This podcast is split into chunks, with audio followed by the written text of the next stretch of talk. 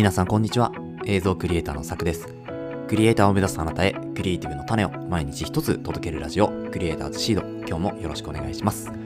はい。ということで今日は2月の28日火曜日ですね、えー、2月ラストとなりました。いかがお過ごしでしょうか？えー、今日は、まあ、天気から言うとですねうちの方はだいぶ晴れておりましていい天気になっていますので、まあ、撮影日和だなっていうところなんですけど、まあ、今日はですね一日あの仕事の方が仕事って、まあ、別の仕事がね撮影以外の仕事が入ってしまっているので、えー、ちょっと今日は撮影できないというところになるんですが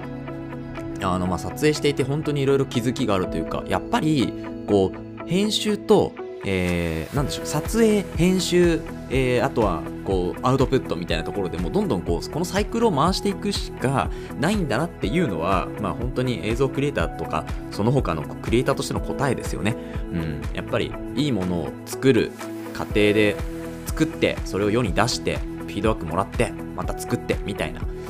これがずっとできる人はクリエイター向きなんだなっていうのをねこう最近日々感じているんですよね。であの、まあ、今日全然違うテーマというかあの普通にね、えー、アプリのこう紹介になるんですけれどちょっと本題にいつ行ったらいいかわからないんでもう行きますけれども今日はですね、えっと、アンカーという、えーとまあ、電気のあれコンセントとかねそういう、えー、プラグとか充電器とかそういう話ではなくアンカーというですねポッドキャスト配信アプリがあるんですよね。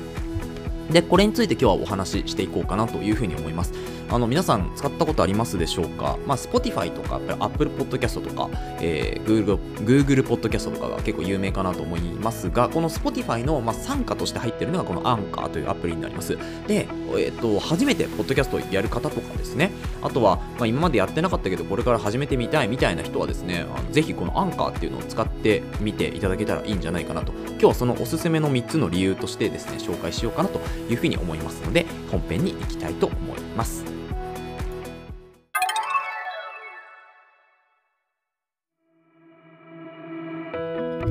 はい。ということで本編です。今日はですね、ポッドキャスト配信アプリアンカーがおすすめな理由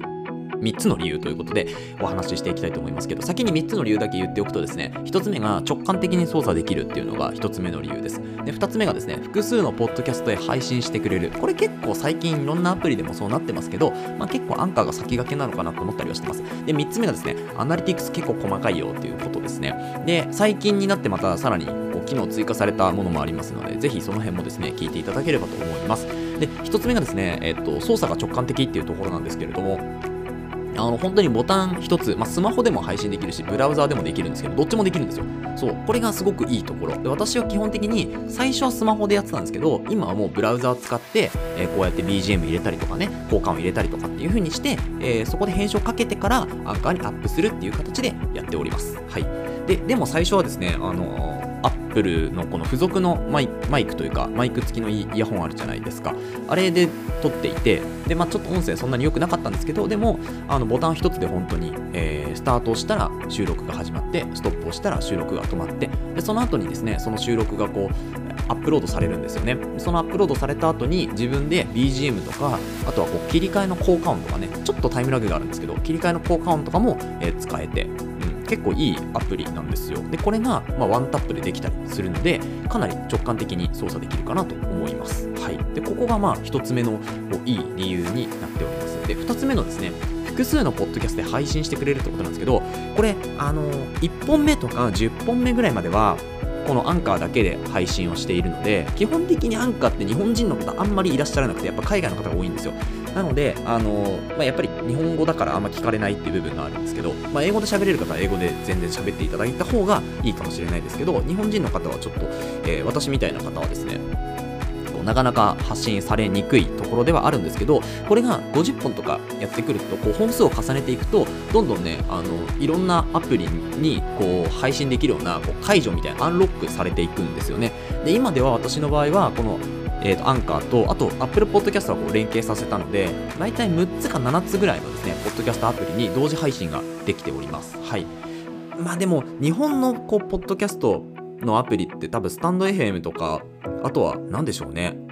その他になんかラジオトークとかそういうのですか？カカオトークとか？わかんないですけど、なんかそういうのがあるスプーンとかか、そういうのあるかもしれないけど、そことはね、連携あんましてないので、だから日本人と交流を図るとかっていうのはなかなか難しいかなというふうに思うんですけれど、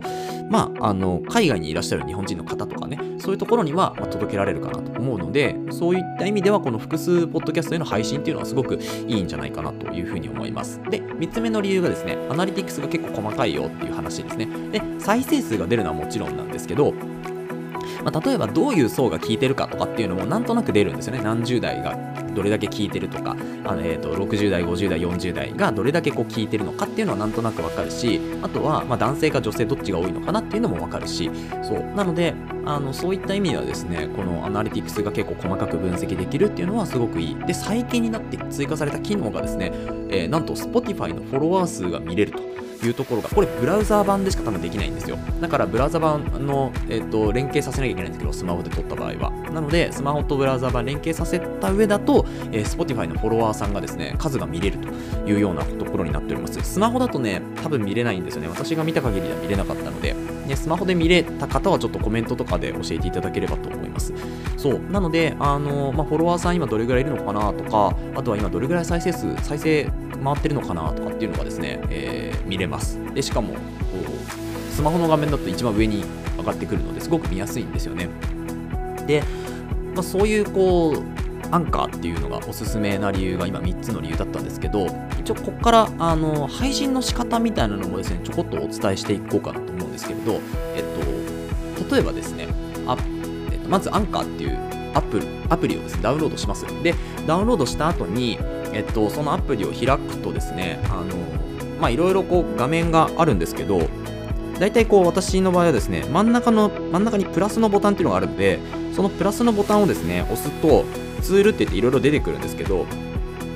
あのー、その後にですね、こうもう一回ボタンを押すと、えー、録音が多分一番最初に出てきて、真ん中に出てきて、でその端っこに、えー、左端、左の方に音楽、で、右側にライブラリーとかで、このライブラリーっていうところからは、自分のフォルダに入っている、例えば音声とか BGM とかを入れ込むことができます。はい。なので、ここも結構便利ですね。で、その横に、右の方にね、こうスワイプ、スクロールしていくと、感想とか、えー、あとはですね、まあ、音声メッセージはちょっとよくわかんないんですけど、とりあえず録音して、録音が終わった後ですね、録音がこうやって終わった、録音して、えー、停止ボタンもう一回押すと停止するのでで、その後にですね、バックグラウンドミュージックを追加っていう画面も出てくるので、まあ、それで追加していただいて、えー、っと、あとはね、トリミングとかもできます。はい。だいらない音声切ったりとかもできますね。で、えー、っと、あとはですね、この、えーと、収録が終わった後に右上の保存っていうところを押していただくと、まあ、エピソードに名前が書けられるんですよ。要は、チャプターってやつですね。チャプター名っていうのができるので、まあ、これ、チャプター名入れていただいて、で、レコーディングに保存っていうのをやるとですね、一つのこうチャプターがもう出来上がります。で、さらに、えー、もう一つ、もう一つ、二つチャプターを増やしたい方はそこからまたツールを選んで、録音っていう形で繰り返しやっていけば、えっ、ー、と、ポッドキャストができてくるというところになります。で、あの、本当にこ、多分こんなに便利なアプリってなかなかないんじゃないかなと思うし、ポッドキャストを始めたい人はいいと思うんですよ。ただ、ポッドキャストでこう注意していただきたいところが、あのいきなりフォロワー数ガンと伸びることはないし、もともとね、自分の持ってる、えー、フォロワーさんとか、まあ、視聴者の方とか、まあ、YouTube だとあの視聴者さんとかがですね、いっぱいいるのであればね、えーチャンネル登録者数、まあ、何十万人とかっていうのであれば聞いてくださる人はいますけどやっぱり初めての方で、えー、特に SNS やってない方とかがポッドキャスト始めるとなったらなかなかねこう伸びにくい部分があると思うんですけどただこの喋るスキルとかね、えー、毎日やっぱり10分とか15分とか喋っているとこうやって、まあ、ペラペラペラペラ喋るスキルっていうのもできてくるし間の取り方も上手くなるしまそういうスキルアップを図りたいっていうところで始めてみるのはすごくおすすめだなと思います。でじわじわっとですけど一応こう再生数とかも伸びてきます。なんですけど、まあ、やっぱり自分のこうなんでしょうね知名度とともにえポッドキャストっていうのは伸びる傾向にあるのかなと。やっぱりこう自分が知ってる人だったら聞きたいなと思いますけど、まあ、自分が知らない人の話ってあんまり聞かないじゃないですか、まあ、多分そういうことだと思うんですけどなので、まあ、自分がこうスキルを上げていって成長していく必要もやっぱあると思うんですよね。うん。なので私も1年間やってようやくこうようやく2万 3, 3万いかないぐらいのこう再生数にはなっていますけれどもまあでもあの本当に何にも知らないど素人で、まあ、全然名前も売れてない人でもですねそれぐらい再生数まあ一応1年間ぐらいやればね、えで確保できますから、まあ、そういった意味ではですね続ける価値はあるのかなというふうに思います。はい。なので、まあ、ちょっと皆さん気になった皆さんはですねぜひ、えー、この機会にポッドキャストですね、えー、自分から情報発信っていう形で始めてみるといいんじゃないでしょうかというお話でしたはい。ということで、この放送では、クリエイターの考え方や、ガジェットやテクノロジーの情報、作業効率を上げるコツ、サイト、ツールなんかを中心に紹介をしております。リスナーさんと一緒に一流のクリエイターを目指すラジオを作っていますので、応援いただける方は、ぜひフォローの方お願いします。また、ラジオの感想や質問は Google フォームでお待ちしておりますので、どしどし送ってください。えー、Twitter や Instagram もやっていますので、そちらからの DM でも構いません。それではまた明日お会いしましょう。ご清聴ありがとうございました。